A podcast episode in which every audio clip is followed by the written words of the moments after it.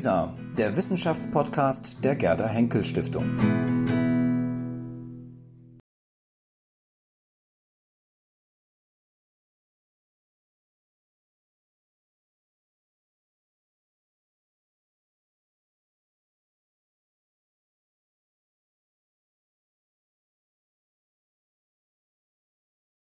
Und nun freue ich mich ganz besonders, ähm, Horst Bredekamp für unseren Eröffnungsvortrag anzukündigen. Wir freuen uns wirklich sehr, dass äh, Professor Bredekamp, äh, wie Sie alle wissen, Professor für Kunstgeschichte an der Humboldt-Universität zu Berlin, äh, Mitglied dieser Akademie und seit kurzem der ähm, Mitglied der Gründungsintendanz des Humboldt-Forums, dass er sich die Zeit genommen hat, ähm, das Leibniz-Jahr nun mit, äh, dass er mit Vorträgen und Diskussionsbeiträgen immer aktiv begleitet hat, jetzt auch mit uns abzuschließen.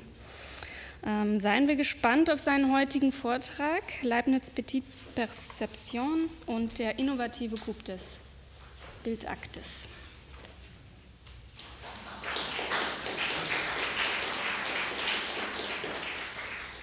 Zu Beginn und zum Ende des Leibniz-Zyklus, das ist ja äh, ein Zyklus, der sich über zwei Jahre bereits hinzieht, äh, zu sprechen, das ist eine Ehre, aber vor allem ein, ein Problem. Denn ich will natürlich nicht wiederholen, was ich äh, bereits im letzten Jahr äh, vorzubringen versucht habe. Im Zeitraum zwischen diesen beiden Vorträgen ist aus Anlass des Jubiläumsjahres äh, sind eine Fülle, ist eine Fülle von neueren Publikationen erschienen.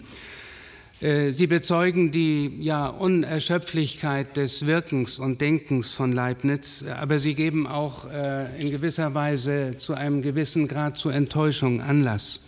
Ich spreche also äh, auch über die vielleicht äh, Defizite oder die Selbstblendung mancher Bereiche der Leibniz-Forschung. Äh, ich hoffe, bei einer Dreiviertelstunde bleiben zu können die mir gegeben ist. Ähm, Leibniz war, das ist nun äh, zu Recht andauernd wiederholbar, Mathematiker, Historiker, Geologe, Techniker, Sprachforscher, Ikonologe, äh, Theologe, auch Philosoph natürlich, um nur wenige seiner Felder zu benennen. Dass er auch von der Philosophie als einer ihrer Helden reklamiert wird, das äh, überdeckt in besonderem Maße für meinen Begriff ein schier unüberwindbares Verständnisproblem mit seinem Welt- und Erkenntnisentwurf, mit dem wir immer noch konfrontiert sind. Entscheidend sind nach wie vor die Meditationes de Cognitione Veritate et Ideis aus dem Jahr 1684. Leibniz verfolgte den Aufstieg und das ist, glaube ich, das erste Schema, das von unten nach oben geht. Sonst ist es immer Lamarck von oben nach unten, aber es ist natürlich zunächst ein Aufstieg. verfolgt den Aufstieg der Erkenntnis äh, mit der Spaltung dunkel, hell, obscura, äh, clara, mit dieser Spaltung auf jeder höheren Stufe, neue Spaltung so zwischen undeutlich und deutlich, inadäquat und adäquat und dann symbolisch und intuitiv.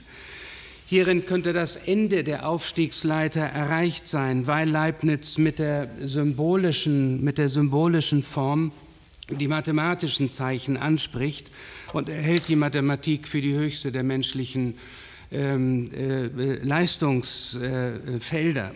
Aber er, er nennt die Erkenntniskraft von Algebra und Arithmetik, Zitat, blind oder äh, auch symbolisch. Blind oder auch symbolisch.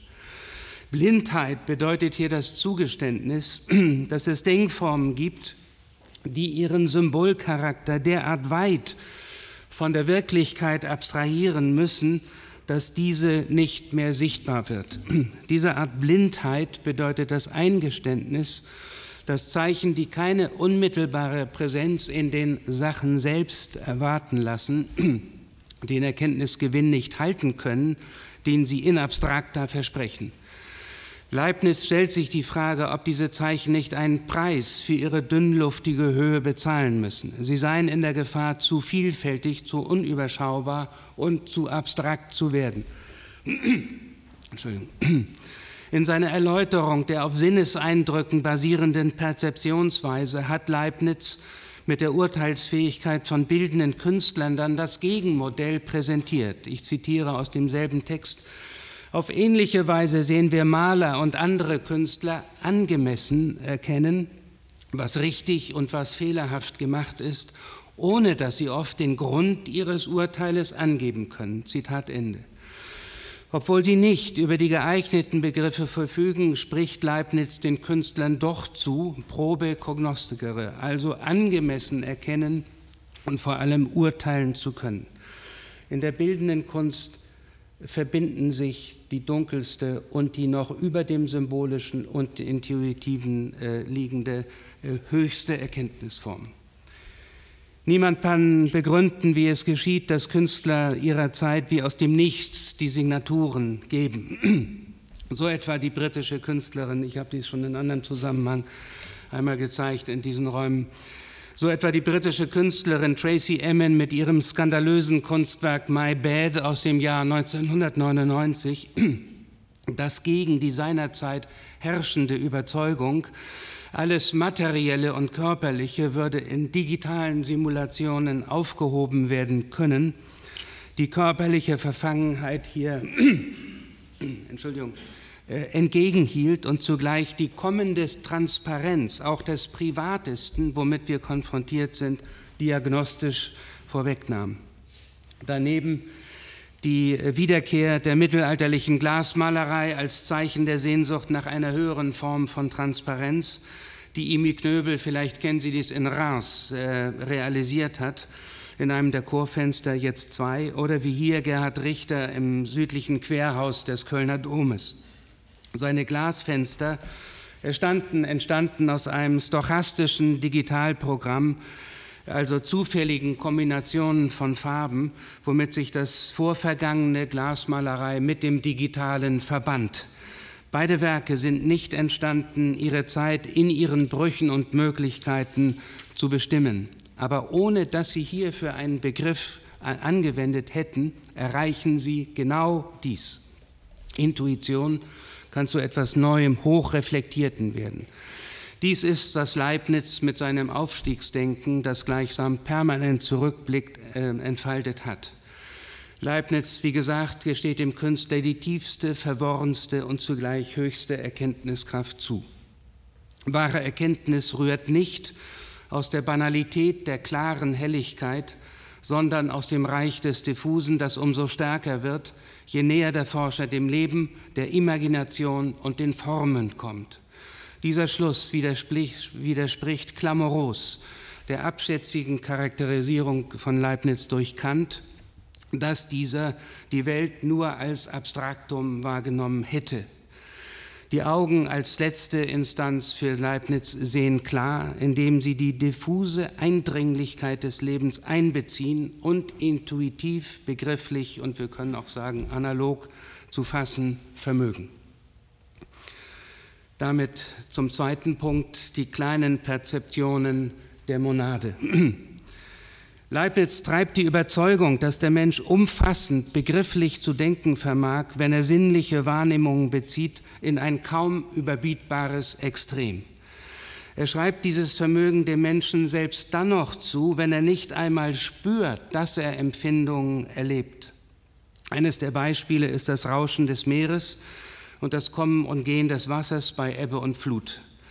Obwohl derjenige, der ihm ausgesetzt ist, es nach einer gewissen Zeit wegen der dauernden Wiederkehr nicht mehr hört, also das permanente Bewegen des Wassers, äh, vermittelt das rhythmische An- und Abschwellen der Laute die Gesetze von Ebbe und Flut und mit ihnen die Bewegungen des Mondes und darüber hinaus natürlich die Regeln der kosmischen Konsistenz. Es sind jene Eindrücke, welche, Zitat, die umgebenden Körper auf uns machen und die das Unendliche in sich einschließen, jene Verbindung, die jedes Seiende mit dem ganzen Universum besitzt. Zitat Ende.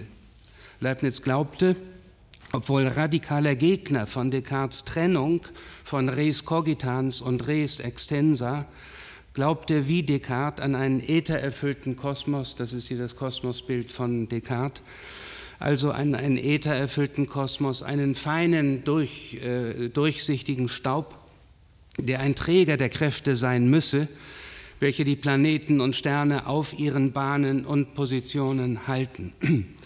Newtons Gravitationskraft war ihm wie, den meisten seiner Zeitgenossen ein okkultes Gräuel, Ausdruck einer nicht nachweisbaren Fernwirkung.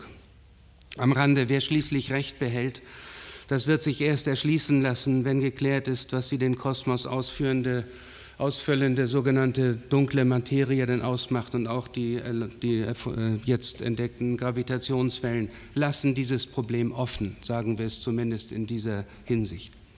Für uns ist entscheidend, dass der Zusammenhang des Kosmos den kleinen Perzeptionen umfassende Erkenntnisse ermöglicht, noch bevor der Reflexionsapparat der Begriffe anzuwerfen ist. Diese Überzeugung von Leibniz markiert die vielleicht tiefgreifendste jemals formulierte Theorie der vorbegrifflichen Erkenntnis. In der Monadologie hat Leibniz den Kartesianern als einen unverzeihlichen Fehler vorgehalten, dass sie allein der reflektierten Aperzeption erlaubten, in das Dominium des Bewusstseins aufgenommen zu werden. Dieser Konflikt gilt bis heute. Leibniz Erkenntnislehre hat die philosophische Tür verschlossen, die zu seinem in Analogien denkenden Grundverständnis führt. Der Mensch denkt von der Wellenbewegung bis zum kosmischen Gesetz begrifflich, noch bevor er wahrnimmt, dass er sinnliche Empfindungen hat. Die Intellektualität der Hand. Herr Knobloch kennt das. Ich habe es zum Teil von ihm. Das Medium, welches den entgegenkommenden äh, Anspruch im Sinne von Gibsons Affordance herausfordert, ist der gestaltende Körper. Die, dies offenbaren insbesondere äh, Zeichnungen, wie wir sie hier erkennen. Zu, gehör, zu ihren äh, gehören die Senji des magischen Jahres 1696. Im Sommer diesen Jahres hat Leibniz neben einem großen Kanal, der von Hannover zum großen Garten von Herrenhausen führen sollte, auch eine Theorie des Lichtes konzipiert, die auf den Kern seiner Erkenntnislehre zielt. Eine der Manuskriptseiten dieses in Hannover liegenden Textes Tentamen Anagogicum zeigt Leibniz äh, schöpferische Medien, Schrift, Zahl, Formel und eben auch Zeichnung. In seiner Zeichnung, also diese nämlich als Beispiel, hat Leibniz den Weg verdeutlicht, wie die Brechung eines äh, äh, Lichtstrahles durch ein Medium zu berechnen sein, das er als konkaven, konvexen und geraden Spiegel jeweils hier A, B bezeichnet der, mit dem Mittelpunkt C äh, äh, einträgt. Die in dieser einleitenden Erläuterung erwähnten drei Spiegel A, B der Strahl dann F äh, nach äh, G, der Reflexionspunkt äh, C und der gebrochene Strahl F, C und äh, G markieren die Grundelemente der Zeichnung. In einem geradezu didaktischen Spiel äh, geht Leibniz Schritt für Schritt vor und er gibt das als Anleitung. Man muss seinen Text, kann seinen Text, das schreibt er nur verstehen, wenn man ihn nachzeichnet. Er sagt also, zeichnen wir F, G, deren Mittelpunkt H, das ist jetzt entscheidend, H äh, ist, und zwischen C, zwischen C und F, äh, G, ähm, äh, ähm, lotgerecht zu F, äh, G den Punkt äh, B. Alle folgenden Rechenoperationen zeigen die Wichtigkeit des Punktes H und dessen Position in der Mitte G, F. Umso erstaunlicher erscheint, dass sämtliche Publikationen oder Erörterungen von, von Leibniz Lichttheorie von dieser Angabe abweichen. So ist die bis heute benutzte Ausgabe des Tentamen Anagogicum im siebten Band der Zusammenstellung der philosophischen Schriften äh, von Leibniz sehr verdienstvoll von Gerhard äh, äh, hier nicht getreu. In Leibniz Original korrespondieren Bild und Text darin, dass G, GH und H, Entschuldigung, GH und HF dieselbe Länge aufweisen. Das ist entscheidend für Leibnizens Überlegung. In Karl Emanuel Gerhards bis heute, wie gesagt, maßgeblicher Wiedergabe dieser Zeichnung jedoch weichen beide voneinander ab. GH ist kleiner als HF, wobei wohl um den Punkt H nicht zu stark an den P-Punkt hier kommen zu lassen. In Leroy Lömkers verdienstvolle Übersetzung in das Englische wird die Abweichung dann auf mehr als ein Drittel GH und äh, HF gesteigert. Schließlich hat Jeffrey McDonoughs äh, Kommentar vor ein paar Jahren die Zeichnung wiedergegeben, ohne dass der entscheidende Punkt H, oh, der entscheidende Punkt H hier überhaupt ähm, äh, angegeben worden wäre. Er schwimmt ohne Präzisierung auf der Linie. Die Schritte der diagrammatischen Bereinigung haben Leibniz Zeichnung um jeden Verstand gebracht. Wichtiger noch ist, dass dieser Wiedergabe den körperlich spürbar sich entfalt, körperlich spürbar sich entfaltenden Geist von Leibniz geradezu klinisch wegoperieren. In ihrem sowohl präzisen wie fahrigen Charakter lässt die Zeichnung dem Betrachter eben zum Beteiligten werden. Er wird in das Diagramm gleichsam hineingezogen, um dieses von seinem gedanklichen Auge, vor seinem gedanklichen Auge, wie auf dem Papier nachzuvollziehen. Der Körper selbst bringt hervor und dies erzeugt eine markante Autonomie der Form, die ich das bildaktive Element dieser Art äh, Formen äh, nenne. Und so ist zum Beispiel auch ausgelassen worden, dass er die Brechung hier mit den äh, Gegenstrichen besonders charakterisiert und den ungebrochenen, die ungebrochene Linie als geometrische Abstraktion hier als einfache Linie zeigt. All das fehlt. Das Entgegenkommen der Exponate, Konkretisierung seiner Philosophie der kleinen Perzeptionen und der aus ihnen abzuleitenden körperlich semantisierenden Erkenntnistheorie, die den Sinnesempfindungen einen Überschuss an analogen Verbindungen zuerkennt, hat Leibniz in zwei sich entsprechenden Konzepten verfolgt. Es sind das Theater der Natur und Kunst, in dem die Welt über einzelne Exponate wie in einem Flash erkennbar werden kann, und die Kognitionstheorie des Coup d'œil. Zu beiden habe ich mich ausführlich äh, und ausführlichst teils äh, ähm, äh, geäußert, aber ich nehme beide Konzepte im Rahmen dieses Symposiums äh, umso lieber auf, weil sie mir für die hier gestellte Frage essentiell zu sein scheinen, nämlich die nach der Analogie und der intuitiven Horizonterweiterung von seiner Jugend bis in seine letzten Atemzüge äh, buchstäblich hat Leibniz das Konzept des Theaters der Natur und Kunst durchdacht und mit aller Energie, sowohl persönlich wie auch mit Hilfe von Organisationen und Machtträgern umzusetzen und durchzuführen versucht. Das Theater der Natur und Kunst ist eine Einrichtung, welche die zeitgenössischen Weltmuseen in Form von äh, Kunstkammern wie es hier etwa das Kircherianum in Rom äh, sehr eindrucksvoll zeigt, die das Prinzip der spielerischen Erkenntnis und dann auch den Laborcharakter des Forschens, der, mit ihm verbunden war, ähm, enthalten. In einem seiner furiosesten Texte, dem Droll de Pensée, nennt Leibniz dieses Konzept eine neue Art, äh, äh, der, der, eine neue Art der Repräsentation.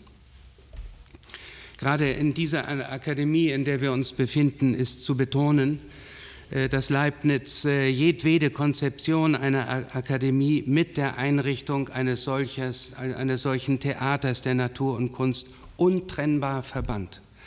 Objektsammlung, Labor und Forschung waren die Säulen, auf denen gemeinsam er den Sinn der Akademie erfüllt sah. Dieser Zusammenhang von Materialsammlung, Exponat und dynamischer Forschung, untrennbarer Zusammenhang und dynamischer Forschung bildete für Leibniz ein Modell nicht nur für die Erziehung schlechthin, also die Ausbildung von der Grundschule über die Schule bis zur Universität und bis zur Erziehung der Prinzen und der Herrscher, sondern der Konstitution von staatlichen Gebilden.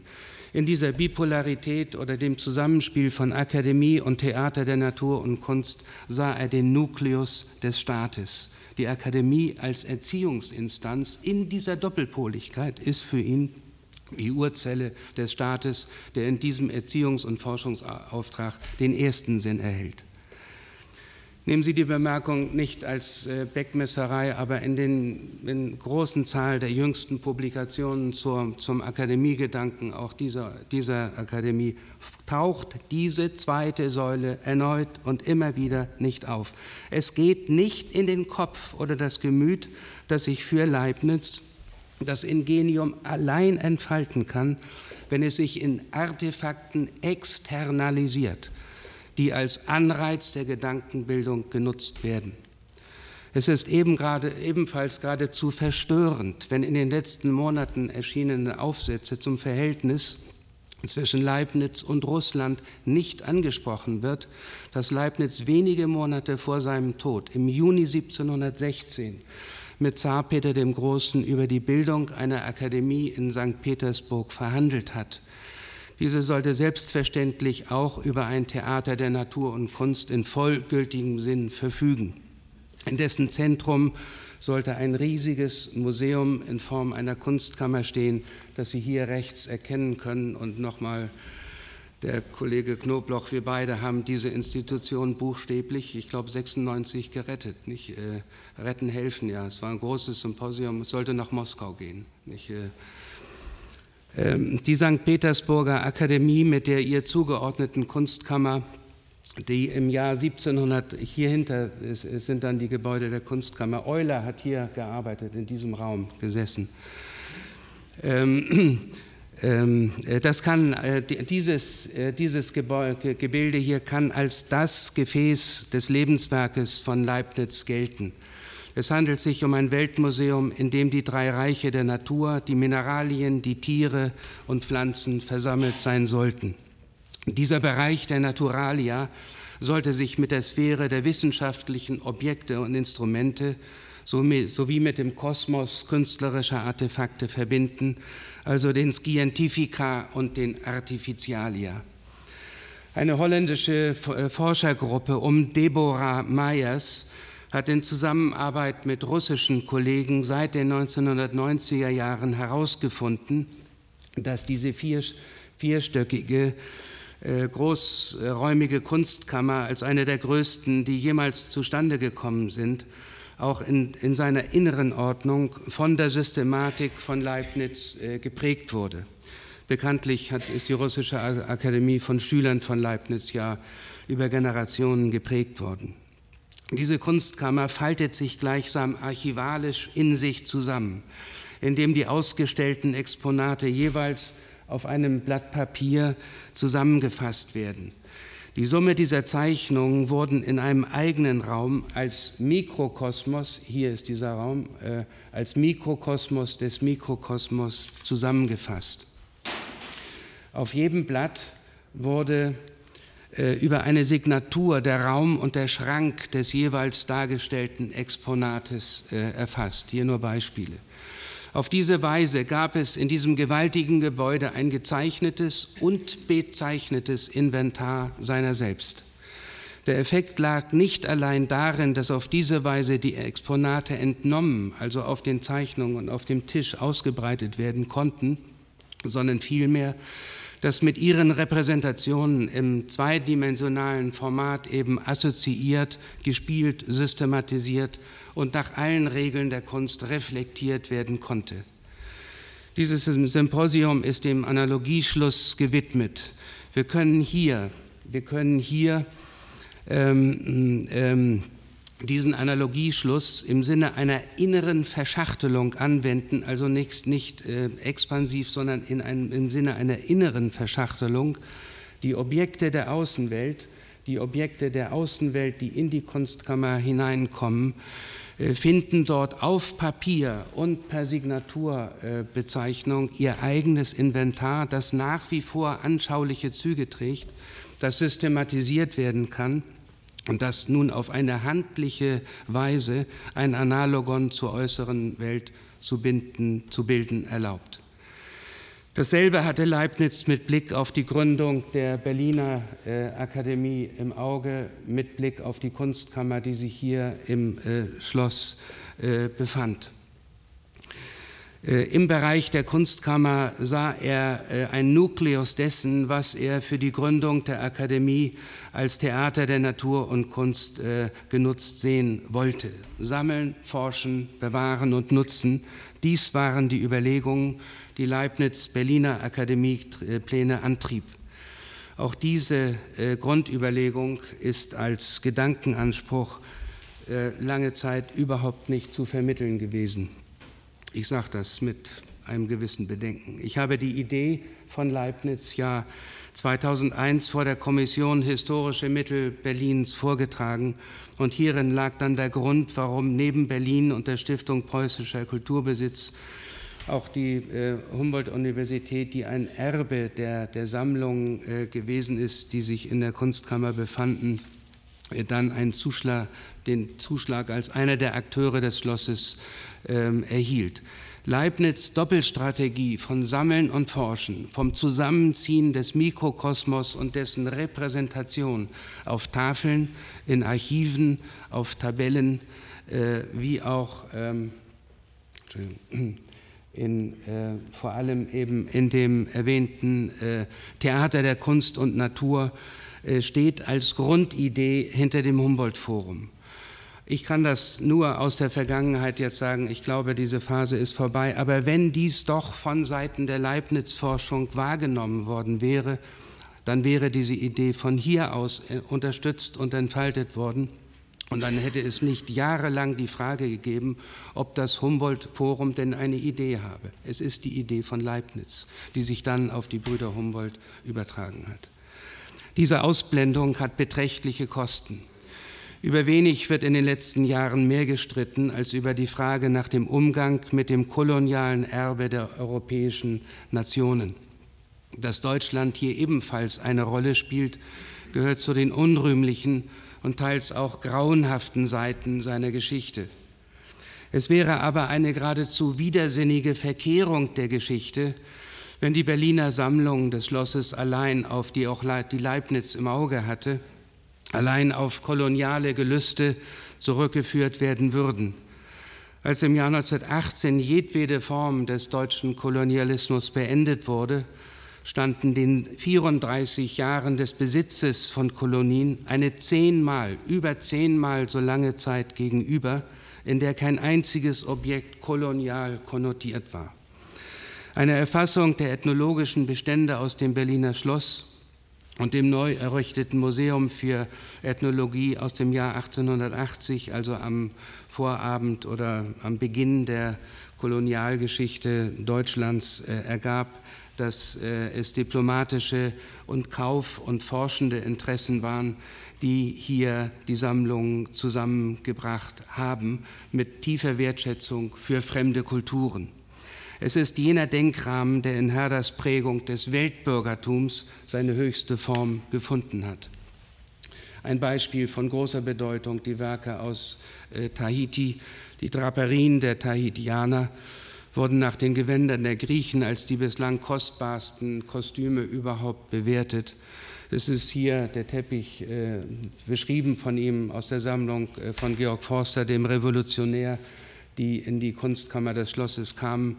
Das hat um 1800 eine Tahiti-Manie, 100 Jahre von, vor Gauguin, eine Tahiti-Manie in Berlin erweckt, der dann auch hier zum Beispiel das Tahiti-Zimmer ähm, auf der Pfaueninsel äh, das Stichwort gegeben hat. Dies führt zu Leibniz äh, zurück.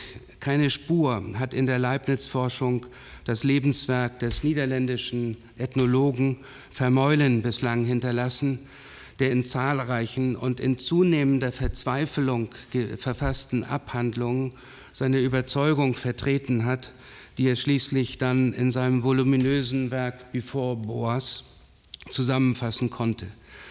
Vermeulen zufolge ist die Ethnologie nicht erst Ende des 18. Jahrhunderts, sondern zu dessen Beginn, zu Beginn des 18. Jahrhunderts begründet worden. Und sie war keinesfalls eurozentristisch orientiert, sondern sie vertrat einen universal relativistischen Anspruch. Im Wesentlichen entstand die Ethnologie als gedanklicher Anspruch in der norddeutschen Tiefebene, in Göttingen, in Hannover und Berlin. In unserem Zusammenhang ist entscheidend, dass Leibniz und dessen Schüler für diese fundamentale Ausrichtung bestimmend war. Vermeulen beschreibt, welch bitteren Kampf es bedeutete, diesen freiheitlichen, universalen Anspruch, der in Deutschland möglich war, weil es keine Kolonien besaß, ab der Mitte des 19. Jahrhunderts unter dem Druck des heraufziehenden Nationalismus und dem Wunsch dann des Kaiserreiches ebenfalls als Kolonialmacht aufzutreten, wegzuschieben und zu unterdrücken. Es ist diese freiheitliche Tradition, die insbesondere mit Blick auf äh, China, ein Gefäß Ming-Epoche aus der Kunstkammer als ein Beispiel, die insbesondere mit Blick auf China durch den großen Kurfürsten hier mit chinesischen äh, Zeichen äh, wiedergegeben und dessen Sammlung von Sinologica für die Kunstkammer zurückführt und zu Leibniz, der in der chinesischen äh, Kultur hier eine Manuskriptseite aus seinem Buch über China, erst vor wenigen Jahren erschienen, der in der chinesischen Kultur auch eine Parallelentwicklung zu seiner Diabik erkennen äh, wollte, zumindest wollte. Es ist ein Begriff einer Wertschätzung fremder Kulturen, die von jedem Suprematiegedanken frei äh, sind. All dies wird für eine moderne Bestimmung der Wissenschaft ausgeblendet, wenn Leibniz Lebensthema die Verbindung von weltweitem Sammeln, Laborieren und Reflektieren unbeachtet bleibt oder bewusst auch verkannt wird.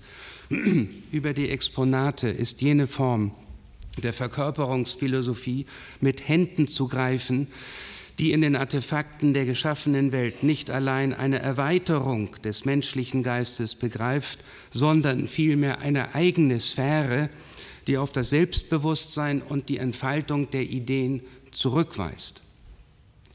Unübertrefflich bleibt für meinen Begriff Leibniz Bestimmung der Exponate in Ausstellungen.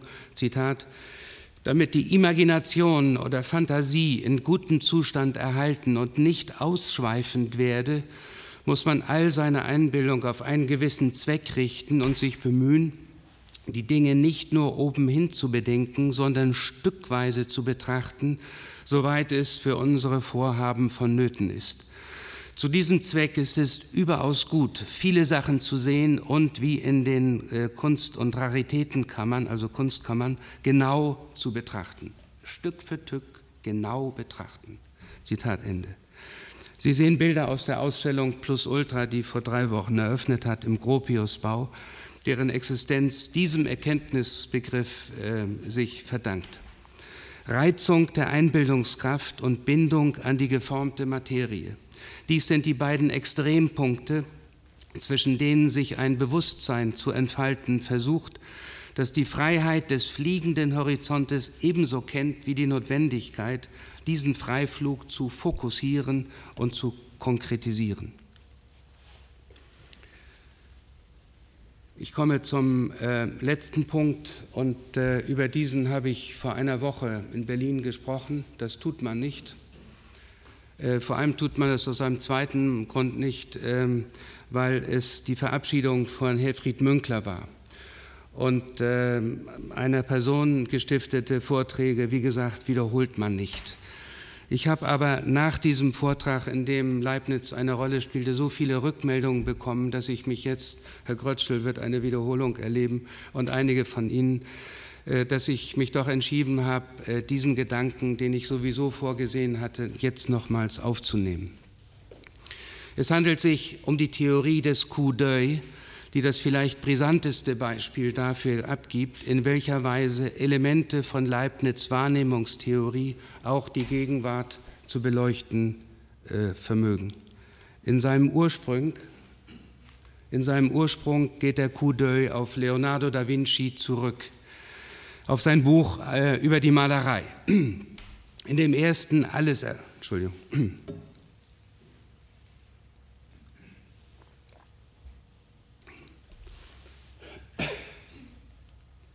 Also der Begriff des Coup d'œil geht nicht dem Begriff selbst nach, aber der Sache nach auf Leonardos Buch über die Malerei zurück.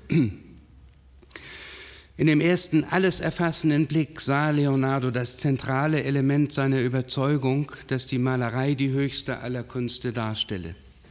Die Möglichkeit, im Bild, im Blick komplexe Zusammenhänge wie etwa das Abendmahl in einer extrem kurzen Zeit im Subito erfassen zu können, begründete für ihn die Höherrangigkeit der Kunst.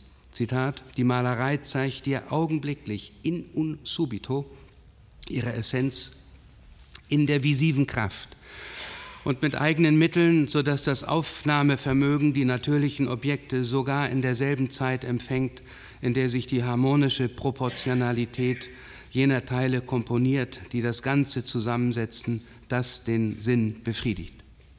Mit dem ganzen Il tutto, das in kürzester Zeit in un subito das harmonische Wesen des Gestalteten offenbart, bezeugt Leonardo die verlebendigende Kraft des Werkes wie auch die Grandiosität seiner Wahrnehmung.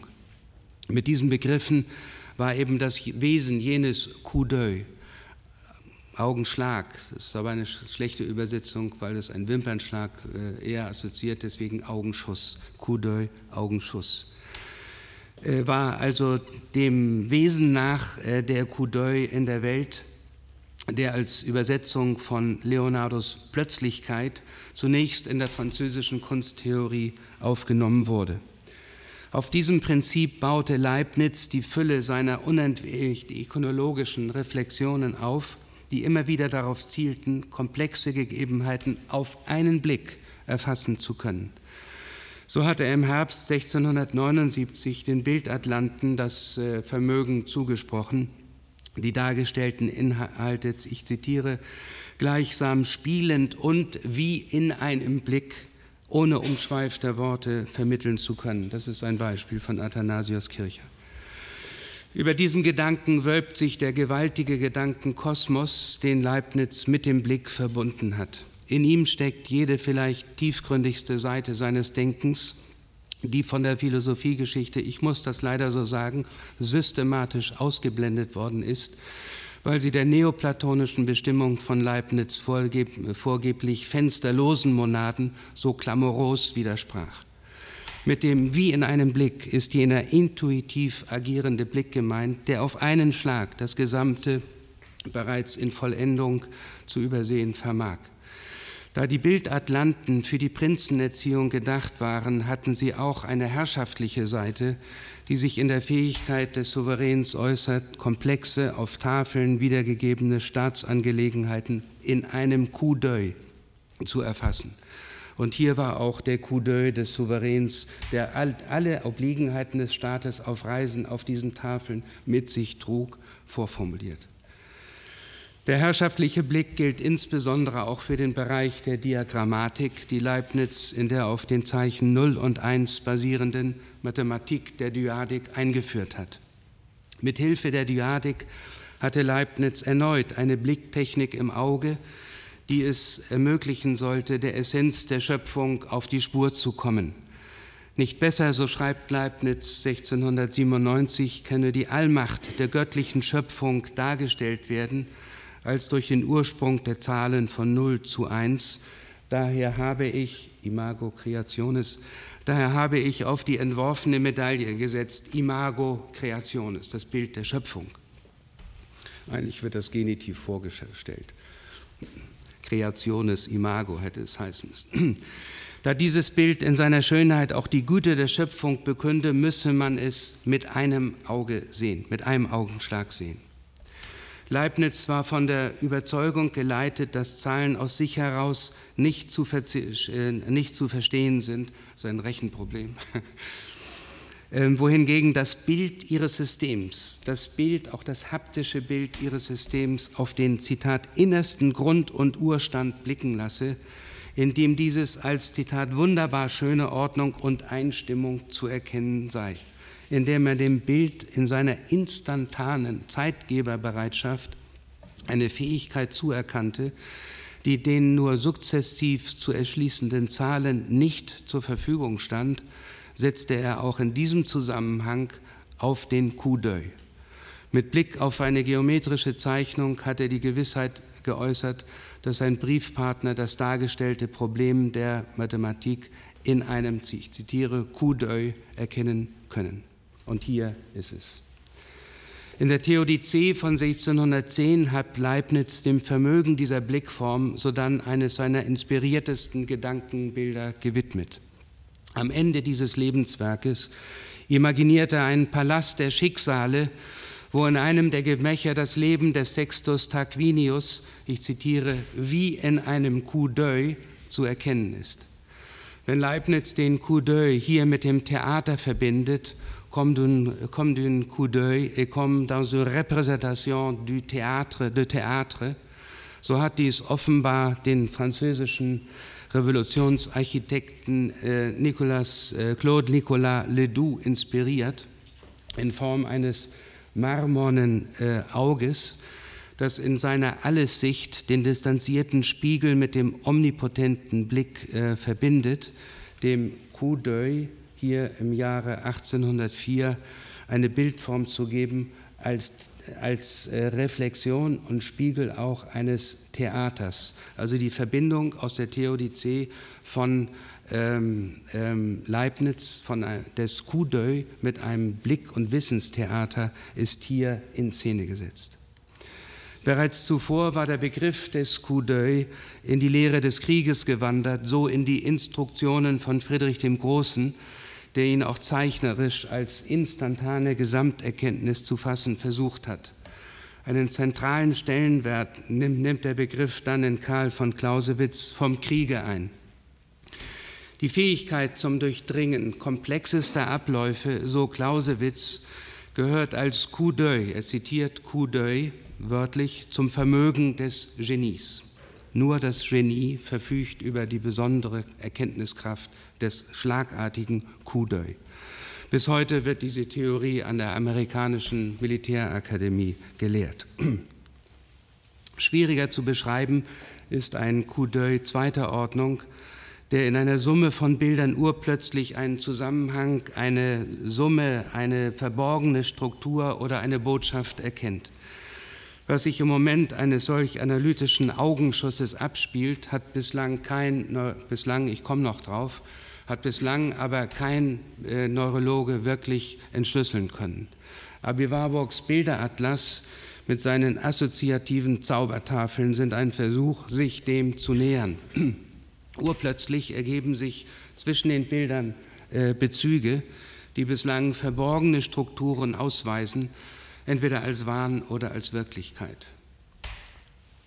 Der Ausgangspunkt des erwähnten aktuellen Anlasses der Beschäftigung mit Leibniz Konzept des Coup d'œil war die Frage, und das hatte ich vorhin erwähnt letzte Woche, warum es, wie der Spiegel berichtet, hier, wir schaffen das ohne Akten, äh, zur Vorbereitung des äh, Schicksalhaften Wir schaffen das von Angela Merkel keine Aufzeichnungen und keine Gesprächsnotizen und Protokolle im Kanzleramt gäbe.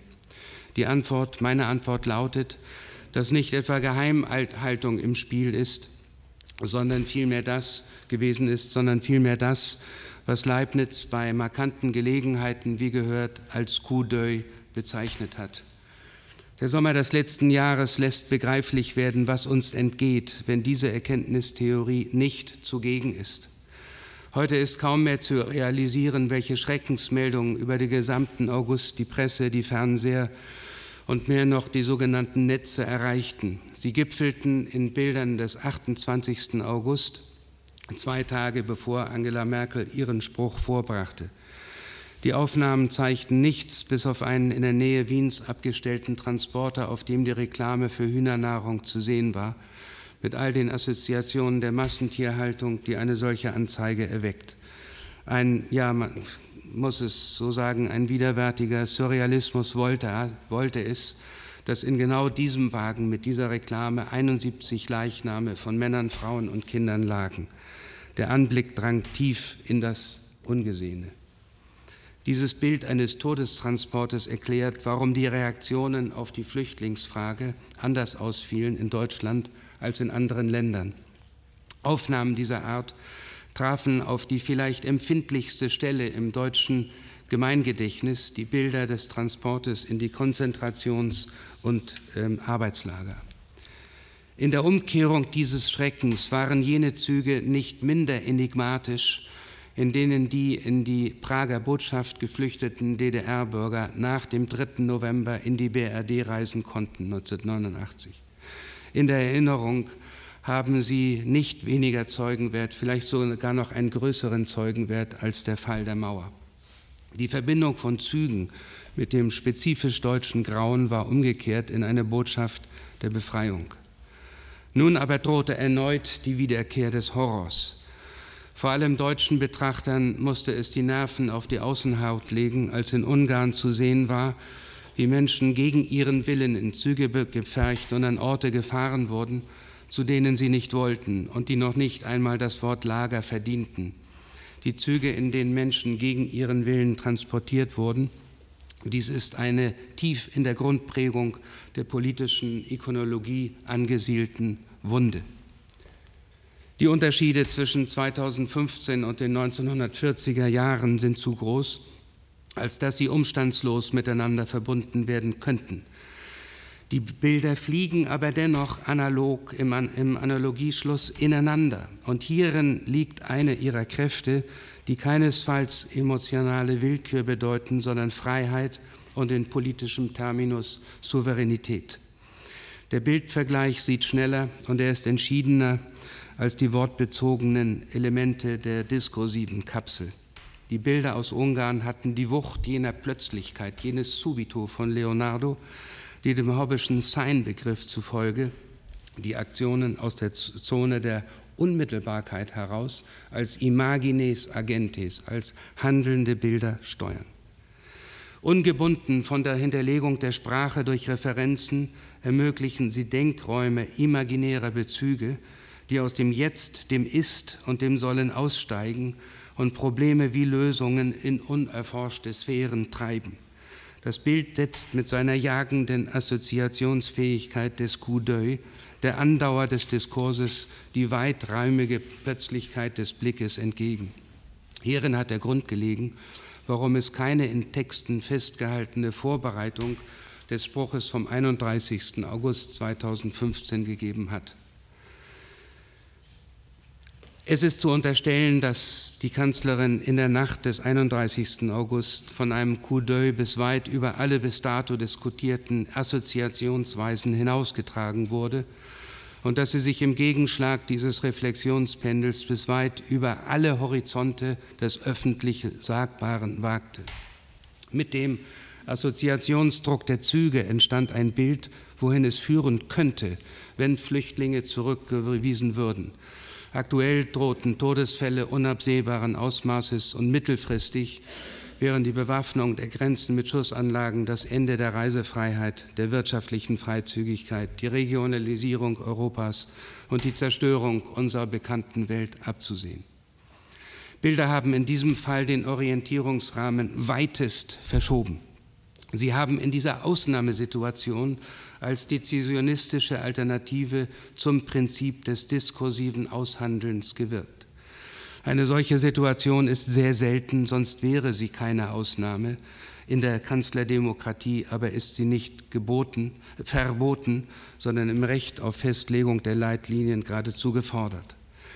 Auf die von den Bildern ausgelösten Instantanentscheidungen kann in einer grundsätzlich diskursiv angelegten politischen äh, Kultur, und wie sollte sie auch zunächst anders sein, nicht anders als verstört reagiert werden, dies ist der Preis der plötzlich eintretenden Unabwendbarkeit des Coup d'oeil, wie er in Leibniz Erkenntnistheorie angelegt ist.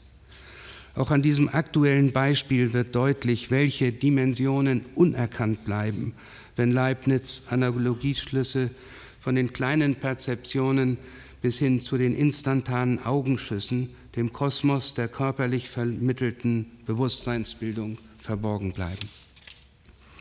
In der Regel werden sie verbannt, weil sie empirisch nicht nachweisbar seien. So lautet immer wieder das Argument. Die Kunsttheorie und mit ihr die Erkenntnistheorie, die Leibniz aus ihr entwickelt hat, äh, sind jedoch für sich phänomenologisch natürlich gesättigte Überlegungen und das über Jahrhunderte. In der Gestaltpsychologie hat es Ansätze gegeben, dies auch im Labor zu überprüfen. Mit Bezug auf diese Überlegungen, so auf die von hier oben ist Max Wertheimer zitiert, unternimmt es äh, Yasuhito Sakamoto am Frankfurter Max-Planck-Institut für empirische Ästhetik, den kleinen, äh, äh den kleinen Perzeptionen experimentell auf die Spur zu kommen. Es geht um die Reaktionen zwischen 80 und 200 Millisekunden. Ohne auch nur eine Millisekunde auf Leibniz zu verschwenden, kommen die jüngsten Untersuchungen des Akademiemitglieds Wolf Singer dem Phänomen der kleinen Perzeptionen, und ich empfinde das als, als wirklich großartig, dem Phänomen der kleinen Perzeptionen, aber er kennt Leibniz in diesem Moment nicht, also in dieser, in dieser Seite, ähm, den kleinen Perzeptionen umso näher. Es ist, ähm, wie Katharina Blüm dies untersucht, frappierend, wie sich aus heutiger Sicht die Wahrnehmung als ein blitzartiges Überlagern und Abklären unterschiedlichster, parallel sich dynamisch entfaltender Prozessoren entfaltet. Dies eine, ein, ein, der Titel eines seiner Publikationen zu diesem Thema, dem man den Titel Coup d'œil geben kann und vielleicht sogar muss. Dies könnte, und damit bin ich nun am Ende, zur Verbindung von Petit Perception und dem Coup d'œil als einem permanent sich blitzartig abspielenden Kognitionstheater der Analogien führen, wie es Leibniz vorgestellt hat. Vielen Dank.